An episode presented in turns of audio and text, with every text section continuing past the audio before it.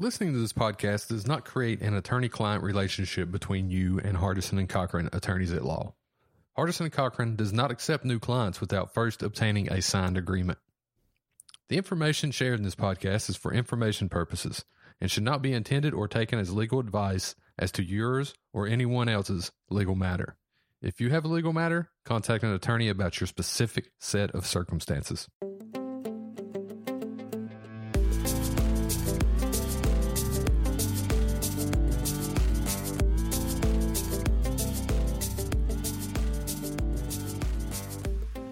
Welcome to the Hardison Cochran podcast. I'm your host, Bill Campbell. On today's show, we'll be airing an interview with Ben Cochran on the topic that a lot of our clients ask us about. That topic is surveillance after being injured on the job. Now, when you hear that word surveillance, you're probably thinking about an unmarked van across the road from your house.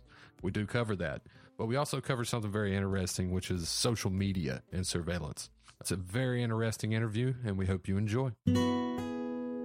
When people are uh, injured at work, are, are are they being watched by somebody? We often see that when an injured employee is out of work and receiving benefits, the insurance company will hire private investigators to go and observe them for their day to day activities. It's not in every single case that we see this, but we have noticed an increase in surveillance footage oftentimes what we see is, is they choose approximately six to seven days and do a long course of video surveillance. They do this because they need to show that it wasn't just a happenstance that they caught an injured employee doing a particular activity or potentially even working when they are receiving benefits. So we do find that people are being watched out in the general public and that they are being videotaped by private investigators. Okay, you said um, these are private investigators. Who hires these private investigators? The private investigators are hired either by the insurance company or by the self-insured employer. Most of the time, it's the insurance company. They have contracts with different private investigators that they work with on a extended period or on a routine basis.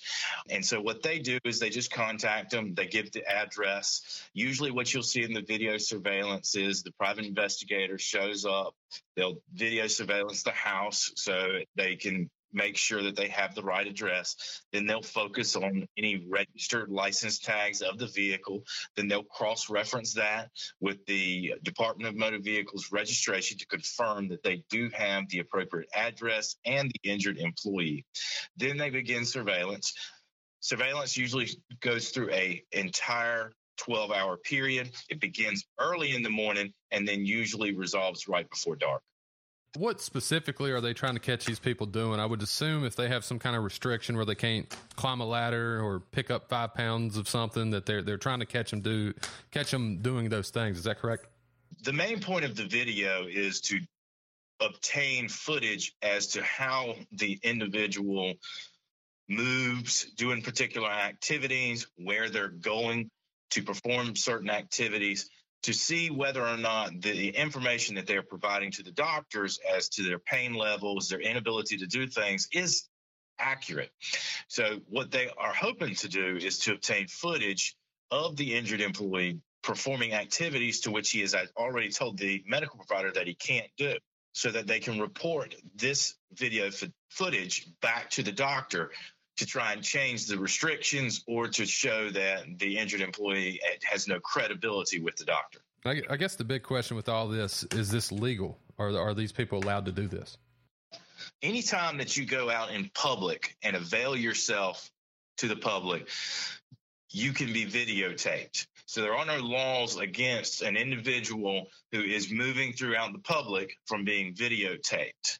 There are restrictions on coming onto someone's property. Obviously, you can still be trespassing if you're a private investigator. And there are peeping Tom laws, which do protect anybody obtaining video surveillance while they're inside the house. I guess, I guess that kind of answers my next question. I was going to ask if um, can they even do this? Say you go to church on Sunday, uh, they can do it then. What we see is, I don't know that I have ever seen anybody actually videoed inside a church. Um, but we do see people who are videoed at Walmart, um, food establishments, uh, anything that the public is moving about freely. Um, going into closed businesses or closed uh, churches, you just see less frequency of it because a lot of folks there know who their church members are, and the person that's that's performing the video surveillance knows that they'll be out of place would be my guess. And so more likely than not you're not going to see something in a in a, uh, a restricted type of community environment. But for those places that are open up um, where you have the public going in freely to either purchase goods or to eat as i mentioned before those are going to be fair game to private investigators. Okay a lot of people um, would have the same type of things they're doing online. Uh, is social media? Do, do these do these people? Um, there's people hired to go look at you physically in, in public? Are there people hired to scour your social media, your Instagram, your Facebook, your Twitter to see if anything's going on there? In litigation, there are forms of discovery that are utilized by opposing counsel you often are seeing now requests for social media, requests for passwords to access social media accounts so that the opposing counsel for the insurance company can view even the private ongoings of a social media account. So you do have to be mindful that when you post something on social media, even if it's private, in a litigation setting, they have the opportunity to review that information. As to whether or not they actively have people performing searches on social media, we see that the individual adjusters perform this process and also the paralegals for opposing counsel perform these tasks as well. So you do see that there are folks looking at social media accounts and watching what the injured employee is doing. So when you're taking that into consideration, to be clear, you, you if you're involved in litigation or if you have filed a claim, you do not destroy your social media account. You can't come in and just erase it. That's not something that you ever want to do. But you do have to be conscious of the fact that other people will be watching that information, will be able to gain access to it more likely than not, whether it be through a judge's order or through other means directed by the court. Okay, now now pictures are one thing. Uh, talking about text post, if somebody obviously if you're on social media and you got a bunch of friends, you don't want to seem like a sad sack all the time. What what if you put something on there encouraging or or saying you might be feeling good that day? How, how does that play out? Uh, seeing that social media is not a place you want to be sad all the time. That it's a place maybe a positive. Could could it hurt you just saying that? Hey, I'm feeling I'm feeling okay today. I don't think that that you really need to be concerned about, um, you know, indicating that you're having a good day or different uh, statements as to, to how you're feeling through the social media account. I think what you have to do is just be conscious of the fact that the information can be viewed by another individual at a later point in time to judge you or how you were feeling or what was going on that day. So, as long as you are comfortable with how you felt that day and what you were doing that day, then I don't think that there would be any type of uh, harmful effects um, from acknowledging through social media what's going on on a day to day basis. I think, in terms of dealing with your individual circumstances, you do want to be mindful of what you do post on there as to inaccurately demonstrate how you were feeling that day. You, don't want to destroy it because they obviously can go get it through uh, uh, different means. Now, what about if you were injured at work? Would you would you advise somebody just to shut it down, just quit posting altogether on social media? Obviously, by removing yourself from the social media gives a very simple answer to avoiding risk of social media pitfalls.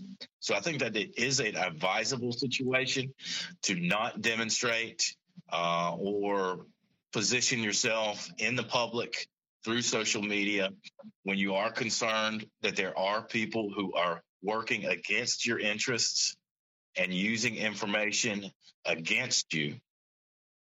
Certainly i think that there are arguments to be made that that you should just you know wait until things are, are are resolved in order to go forward. But i think once again when you come down to it you just don't want to put your information out there that would affect how anybody could later view your circumstances as it relates to how you're injured. Okay let's do a hypothetical here. What what if you're in your yard and your kids are playing and you're sitting around and you are hurt and you are receiving benefits uh, workers comp benefits and you just notice a van across the street and he's obvious uh, somebody's obviously sitting there recording or, or snapping pictures is there anything you can do or do you have to just sit there and take it one thing that, that I that I think that you can do um, is essentially you can walk over and try and approach them. More likely than not, they're going to leave. Most states do not allow the private investigator to communicate with the subject and then allow that testimony to be entered into court. So the surveillance has to be done from afar. You cannot communicate with the injured victim and then get the evidence into court most times. So they're usually going to leave when they believe that they have been identified. Then another thing that is very common that I tell folks to do is just simply call the sheriff's department and you indicate to the sheriff's department that there is a vehicle that does not belong in the neighborhood, it is parked or positioned in a place to where it appears like they are watching your family and that you would like the uh, the subject to be approached. And then when the sheriff comes, they pretty much skedaddle out of there too.